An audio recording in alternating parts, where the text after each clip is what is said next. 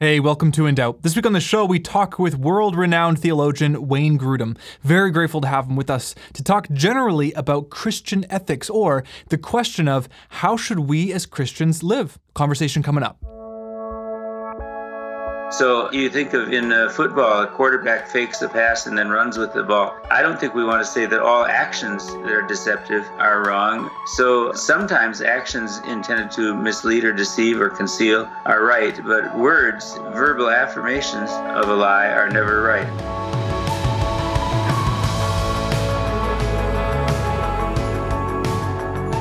Hey friends, Isaac here, your host. Welcome to the 133rd episode of our humble little radio podcast show, In Doubt. Uh, it's crazy to think that we've come this far, and it's just encouraging to know that uh, you listen. People are listening and they benefit uh, from what we're saying, which is awesome. Uh, if you're new to In Doubt, the easiest way to kind of explain who we are um, is that we are a Christian ministry that seeks to bring the gospel to the relevant issues of life and faith that we face every day cultivating conversation. And we are uniquely Canadian, although we have listeners from all around the world. In fact, there's quite a listenership in Japan, which is kind of interesting as well. So if you're listening in Japan right now, that's awesome. And uh, you should let us know that you're listening from Japan. We'd love to get to know you. Anyways, um, we fulfill our mission uh, primarily through this radio podcast show. Uh, with a new kind of fresh conversation with a Christian guest from around the world every Monday morning. And each conversation has a featured topic of life or faith, whether we're talking about mental health or dating or video games or what have you, alcohol, different things like that. We also write articles and current event blogs on our site, as well as write and produce video Bible studies and host live events on hot topics. So, for our conversation archive, all our articles, the Bible study that we've put out on Jude, and our filmed live events, just head to indoubt.ca. Everything is there, and it's all thanks to our partners, completely free for your use. Well, today, we get into the general idea of not theology necessarily, but the working out of that theology. A poetic phrase to memorize is this Your orthodoxy should lead to orthopraxy. So, orthodoxy is right belief, and orthopraxy is right conduct. So, your right beliefs should lead to right conduct. Anyways, you can take it or leave it. Your orthodoxy should lead to orthopraxy. Now, considering this topic, it's just it's just really important, but it's also a little touchy. You see, our culture, at least in Western civilization, has been teaching us with increasing passion that we ought to be autonomous individuals. Now, as we heard from Christian apologist Abdu Murray a few weeks ago, autonomy is not synonymous with freedom. Autonomy literally means self governing. It means, you know, you decide what's true in regards to belief and practice. But it's ironic though, because our culture still says listen and obey government and, you know, don't hurt or disrespect anyone. But then media goes around and says, but do and be who you want and how you feel you should be and do. So there's no moral foundation, so it gets kind of confusing. You know, what's respectful to someone might be disrespectful to someone else, and it just goes on and on and on like that. So that's why Christian ethics is so important. Unlike the secular world, we, as Christians, have a strong, rock solid moral foundation, the Bible. Everything we need to know about how to live and what behavior is acceptable to God, righteous in His eyes, is found in the Bible. But even among Christians, this can get a little touchy. From the very start of the church 2,000 years ago, there has been this issue of legalism. It's the idea that someone can kind of claim the identity of being a Christian, but their heart isn't actually transformed. You know, they deceive themselves and others into thinking that Christianity is based on what you do. You know, they do everything, quote unquote, right but it's not from the right heart motivation. So, you know, I, I think about many people growing up in the mid to late 20th century who were, you know, in churches or had parents or relatives that, to some degree, I don't want to do a, a, a wide brushstroke, but to some degree, thought this way. Many did. Um, you know, that not listening to rock music and not dancing and not playing, you know, cards or poker and, and so on and so forth was essential to be a Christian. And people can still have these kind of thoughts today. But what's happened in sort of response to that is that people have swung on the pendulum all the way to the other side where it's not about what we do at all and it's just about your heart. Well, that side has its own issues. In fact, like legalism, it's it's disjointed. It's a disjointed worldview. It doesn't work well together. You know, if you believe in Jesus truthfully and have experienced regeneration from the Holy Spirit, then your conduct will begin to merge in line with God's will. And, you know, orthopraxy, you'll have right conduct. Now, if you say your heart's being changed and then go on living in sin, then you're just as hypocritical as the legalists. All that said, I just want to get us thinking about the importance of Christian ethics. If you're listening and you claim to know Christ and desire to live for Him, then this conversation will be helpful because it will help you know how to live according to God's righteous rule on earth. If you're not a Christian or just a very skeptical Christian, know that this conversation is not based in this idea that, you know, in order to be a good Christian, you need to do this and this and this. It's based rather in a true heart belief in God and His Son Jesus and the gospel. But, anyways, let's listen to our conversation with Wayne Grudem.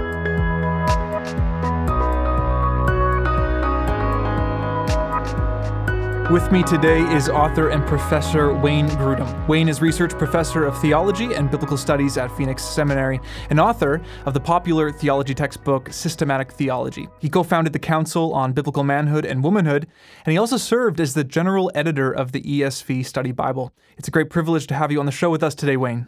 Thank you, Isaac. Um, firstly, just so people can kind of hear a little bit more about who you are personally, uh, could you just give us a brief testimony of how you were saved? I used to say that I first trusted in Christ when I prayed with my mother to receive Christ uh, as my Savior when I was 12 years old, living in Eau Claire, Wisconsin. Later, as I began to look back on my earlier childhood, I realized that I used to uh, pray often. I loved to read the Bible, I loved to sing hymns. There were many things in my life as a lower elementary school ch- child, I'm talking first grade, second grade, third grade, that would um, indicate to me uh, that that I probably was born again at a very early age. I don't remember a time ever when I didn't believe in God and believe in Jesus. That's awesome. I'm thankful for that, and that's been 70 years now. Wow, that's amazing. Love to hear that. Uh, now, Wayne, with our short period of time, I'm going to jump right to the point of our of our conversation. Your, your recent book, Christian Ethics: An Introduction to Biblical Moral Reasoning, it's releasing very soon. Excited about it. And then, really, the first thing I want to ask you is this What exactly are you talking about when you refer to Christian ethics? Well, I define Christian ethics as any study that answers the question what does the whole Bible teach us about which acts, attitudes, and personal character traits receive God's approval and which do not? So, um, the question that I'm trying to answer in various parts of the book is how does God want us to act and, and think and even feel in our emotional level in various situations that come up in life. Another way of saying this, Isaac, is I've written the book to help Christians understand what the Bible teaches about how to obey God faithfully in daily life. I guess why write a this is a massive book that you've written. So why write a book on Christian ethics at this at this point in history? So I don't know, can you identify maybe some problems that you're seeing or issues that you're seeing in our culture that you kind of think that your book would help aid or or solve? Yes, definitely. My opinion, Isaac, is as I as I read and as I circulate among people in the Christian world, is that there's a lot of confusion even among Christians, about how God wants us to act, because in many cases, the uh, the secular culture around us is so hostile to a, a Christian worldview and a Christian view of uh, obedience to God and moral right and wrong. Right. That has to do with issues such as lying and telling the truth, greed and selfishness, sexual morality, certainly, purity of speech, authority uh, authority of parents, men's and women's role in marriage and how we should act with each other in marriage, questions of divorce, abortion, end of life issues like euthanasia. There are so many things that uh, the secular culture has uh, settled on opinions, moral opinions that are contrary to God's word. Christians need teaching about this. And I've been now, as a professor, teaching biblical ethics for um, I think 41 years. Oh my goodness! Oh, that's great.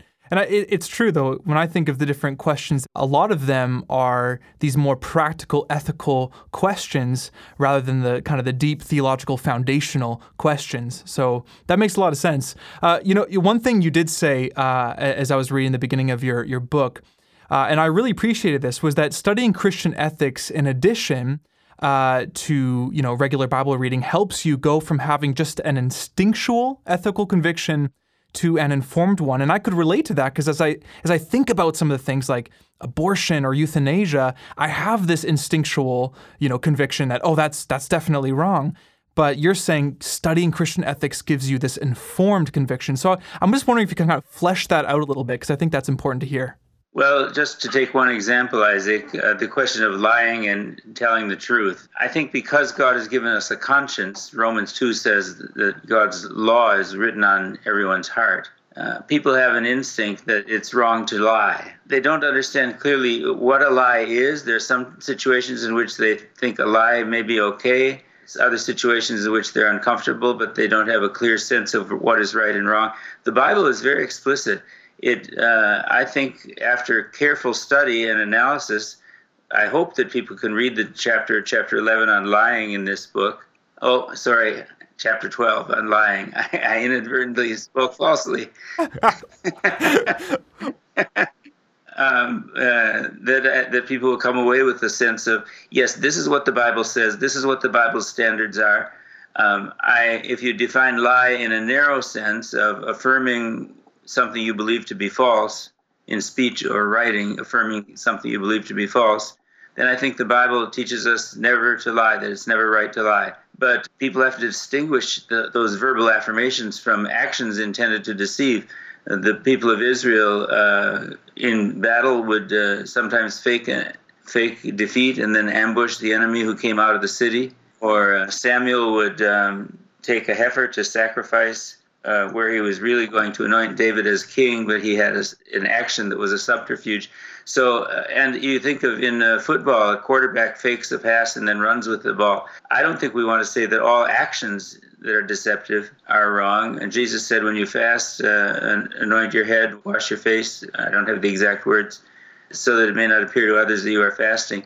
So then we make a distinction. Sometimes actions intended to mislead or deceive or conceal are right, but words, verbal affirmations of of a lie are never right. I don't know if that's a helpful explanation. Oh, it is. Yeah. But uh, there's I'm, I'm trying to give more precision to the moral standard that people instinctively have a sense of their conscience about, but haven't really analyzed the biblical data. And so I put here in this chapter 12 about lying a whole large number of um, biblical verses about lying and truth telling, saying how important it is and how the Bible does specify how we are to act in these situations. Yeah, that's great. And you really you are. You're just helping explain and really inform the Christian that this is coming from this isn't just it's not just coming from the fact that it's written on their heart, but it's because God's word has said it clearly in his word.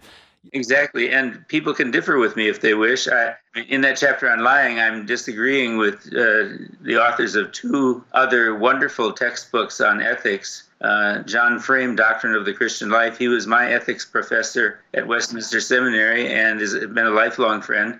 And then my friend and colleague John Feinberg at Trinity Evangelical Divinity School. Both of them think there are sometimes when it's appropriate to lie in order to protect life and I go into their arguments in some detail and uh, explain why I don't agree with them. But people at least have the arguments laid out there, and they can read them and evaluate them for themselves. Yeah, no, that's that's so good. You know, fr- from reading your introduction, Wayne, in your book, it, it sounds like the moment that we disbelieve uh, the inerrancy or the infallibility of the Bible, then our Christian ethics aren't as solid, and they're prone to to kind of shift to move. And I'm just wondering if you can kind of explain this in a little bit more detail, because I know that there are people listening that maybe wouldn't believe in the inerrancy of the Bible, yet hold to you know Christian ethics. Well, I would say to someone who thinks there are some uh, historical facts that are reported inaccurately in the Bible, I would say still you can go to the Bible and find what it teaches about how to live the Christian life, what it teaches about moral right and wrong. But I would also encourage people to consider the arguments for the truthfulness, total truthfulness of the Bible. I have a little bit of material on that in chapter three in this textbook on ethics. I have more in my systematic theology. But the question is does God always speak truthfully to us? That's the question. If you begin to think there are some errors in the Bible, some things you can't trust, some mistakes, uh, then you cast doubt on the whole of the Bible because you're going to wonder if perhaps other areas of, of the of the scripture have mistakes as well. And so I uh, I take all of God's word, all of the Bible as God's words, uh, completely truthful and reliable and trustworthy. And um, I've examined alleged contradictions and alleged errors in the Bible for over 40 years in my work as a professor. And I've never found any passage that is untruthful or that uh, doesn't have good explanations for why it can be consistent both with the rest of the Bible and with what we know about historical information from other sources. Wow. Now, Wayne, I, am interested as as you just said that. Have you found that studying Christian ethics and writing this textbook on Christian ethics is believing, like you're saying, in the inerrancy and the infallibility of the Bible? Has that made your study easier? Yes, absolutely. Well, I mean, easier and harder. Okay. yeah, um, easier because I have one source to look at for moral and ethical standards, and that is the 66 books of the Old and New Testament. Uh, that is an easier task than um, our Jewish friends who would look through the teachings of the Mishnah and the Talmud and the writings of the rabbis, 14 volumes on my shelf here, uh, or our Roman Catholic friends uh, who uh, have not only the teachings of the Bible but the entire history of the uh, official or authoritative teachings of the of the Catholic Church and its leadership has to be taken into account. That's a lot. That's a much larger body of material so my task is easier looking through just the Bible. But when I say just the Bible, that's over 700,000 words and uh, a lot of very rich and deep material. And uh, I am not content to say that there's one moral standard taught, say, in the book of Exodus or Leviticus, and another moral standard taught in the book of Matthew or Ephesians. Um, it's all God's word, it's all consistent when we understand it rightly. You, you know, it's interesting. I think about, you know, lying, telling the truth, and you've listed, and I saw that in your chapter on it, chapter 12, as we said, not chapter 11. Uh, you've listed many, and just, you, you even said it was a handful of the many more scriptures talking about uh, the importance of telling the truth and not, uh, you know, bearing false witness. So, you know, if lying was sort of an easier one to find in the Bible, what about something like, you know, marijuana or something like that? Was that harder to to figure this out because it, it's not in the Bible as much? Well, uh, there are uh, a couple of things to say about hallucinogenic drugs, or actually about what I call illicit or illegal drugs. If in the country we live, the government has outlawed certain drugs, then we should be subject to the authority of, the government and, and not use them. Um, also, uh, with regard to the Bible, uh, we have Ephesians 5, which says, Do not be drunk with wine, in which is excess, but uh, or in which is debauchery, but be filled with the Spirit.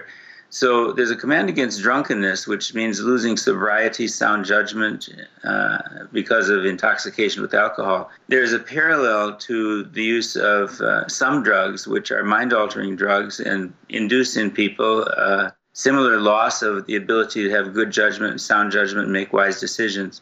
And so, if the Bible forbids being drunk with alcohol, I think it would forbid being, in a way, intoxicated with drugs as well. Uh, there's another question that is, uh, there are some passages in the Bible that use a Greek word related to our word pharmacy, uh, pharmakos, uh, pharmakeia. Uh, and it was used not only of positive use of pharmaceutical medicines in the ancient world, but it was also used to speak of harmful use or use of drugs for uh, mind altering purposes.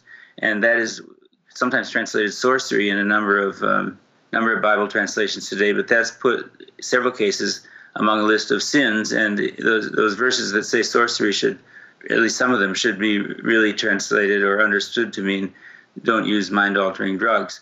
Now, having said that, I say something about medical marijuana at the end of the chapter and that is to say, um, if there is a legitimate case to be made uh, for the uh, medical use of marijuana, if it is controlled like other uh, prescription medicines and um, dispensed for legitimate uh, medical needs to control pain, particularly, uh, and sometimes for other symptoms of other diseases, then I don't think we should have objection to it uh, because it could be a medicine that is occurring naturally in, in nature.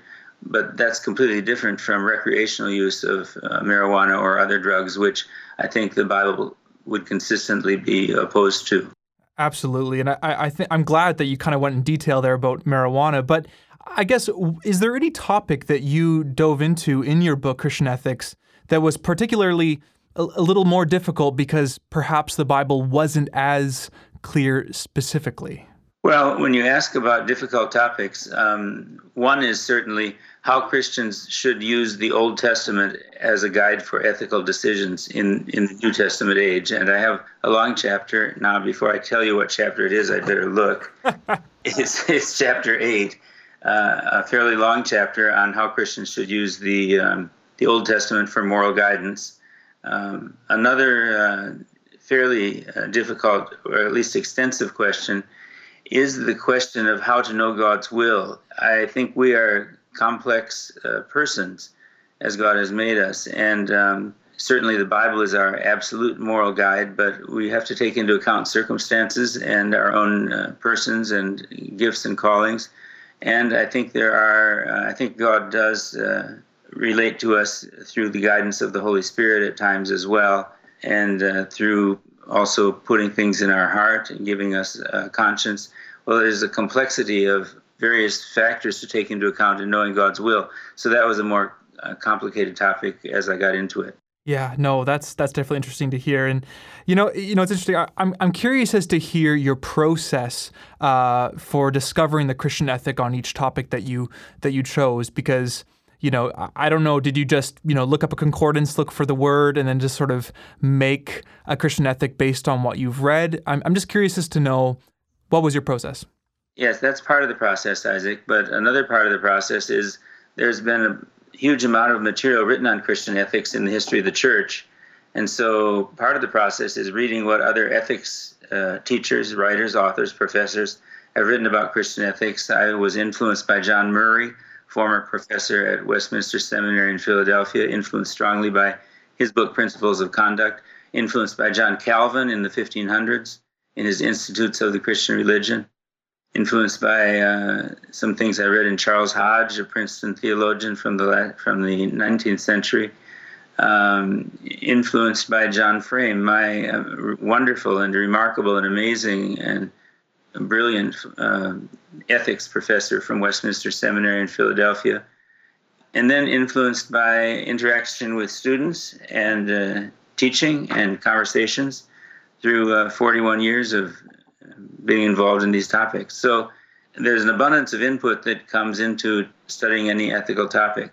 Absolutely. And I'm curious as to why you chose to sort of uh, you know, outline your book uh, with the Ten Commandments. I think that's kind of an interesting way to do it. Well, I do uh, have uh, I, I, do have a tendency to favor things that John Calvin has done, and and he, he arranged things this way. Another another source that uh, does treat the Christian life in this way is the Westminster Confession of Faith. So it's a common tradition in the history of the church to organize topics according to the Ten Commandments. And when you think about it, uh, Commandments one to four have to do with uh, honoring God. Commandment five, honor your father and your mother, has to do with protecting the human family. Commandment six, you shall not murder, has to do with protecting life. Commandment 7, you shall not commit adultery, has to do with protecting marriage. Commandment 8, you shall not steal, has to do with protecting property. Commandment 9, you shall not bear false witness, uh, has to do with, con- with protecting truth. And um, Commandment 10, you shall not covet, has to do with protecting purity of heart. And so once we list those major subject areas, we've covered all of life. Uh, Wayne, is the last question. Um, that is not so much connected to our conversation, but a little bit. Uh, for someone like yourself, uh, who has written some mammoth books that intend to teach others, like you know your systematic theology textbook that I've used many times, uh, your your books on feminism, uh, and now Christian ethics. Um, this might seem kind of funny, and I, I, want you to hear it in the best way possible. But does James three one uh, ever haunt you that those who teach are going to be judged with greater strictness? All the time. So how how how, do you work through that? Pray, ask God to enable me to have good judgment and be faithful to His Word. And uh, I have a group of friends who pray for me and pray for my writing regularly, and that's a wonderful encouragement.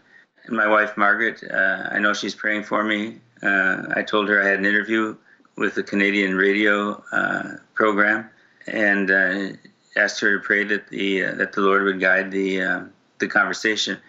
I'm conscious, Isaac, of the the need to be faithful to the Lord every day of my life till the very last day, and I don't want to um, I don't want to mess up. I don't want to dishonor Him. I don't want to be unfaithful to His word or teach teach something contrary to His word and not be faithful to the calling that God has has given me and the opportunities that He's placed before me. Yeah, no, that's so good to hear you say that. Th- thank you so much, Wayne. I really do appreciate uh, your wisdom and your your time today. Uh, if you're listening and you're interested in what we've been talking about generally, I'd I'd really highly suggest you check out the book Christian Ethics: An Introduction to Biblical Moral Reasoning. Um, I'll provide a link to that book on the episode page. Uh, but you can also head online to find it on Amazon and Crossway. Uh, you can also always find more about Wayne, uh, including articles and other resources at waynegrudem.com or just search his name on other popular sites like Desiring God or the Gospel Coalition, and you're going to be sure to find lots of good stuff there. But, anyways, uh, thanks so much, Wayne, and I hope to have you back on again. Thank you, Isaac. That was author and theologian Wayne Grudem. Again, all you need to know about where to get his book, Christian Ethics An Introduction to Biblical Moral Reasoning, and where to find more resources from Wayne can be found on our episode podcast page. You know, I'd be happy if most of us left this conversation believing this. What I do matters because my choices are, in fact, godly or ungodly, and the way I know what's godly and ungodly is found in the Bible. And I hope that's what you're thinking. Um, if you have any questions, though, about our conversation, please don't hesitate to get in touch with us directly via email at hello at indoubt.com or comment with your thoughts or questions under this conversation's post on Facebook, on Twitter, or Instagram. Uh, every single Monday, uh, we'll post uh, that week's conversation on each of those three social media networks. We'd love to hear from you, and you know we'll respond to all of everything that you say. Also, we do love to get uh, suggestions for topics and guests as well. So if there's a Christian author or pastor or leader uh, that you've been listening to that you really enjoy, let us know who they are, and we'll we'll see about getting in touch with them to talk to them. Or if there's a topic that's just burning on your mind or you're thinking about a lot uh, we'd love to hear about it so that we could uh, seek someone out that could speak well into that conversation. Also, as we finish up here, I, I just must reiterate again that everything we do is possible because God has led many generous people to help sustain and grow this ministry with financial donations. Now, we'd love for you to consider, you know, possibly donating to this ministry. Now, if you do feel led, it's really easy. Just click the donate button and follow the simple instructions at indoubt.ca if you live in Canada or indoubt.com if you live in the States. Well, I'm Isaac, and next week we have a just awesome opportunity to talk with our very first Australian guest. Uh, we'll have Dr. Sam Chan with us to talk about his new book, Evangelism in a Skeptical World. We'll see you then.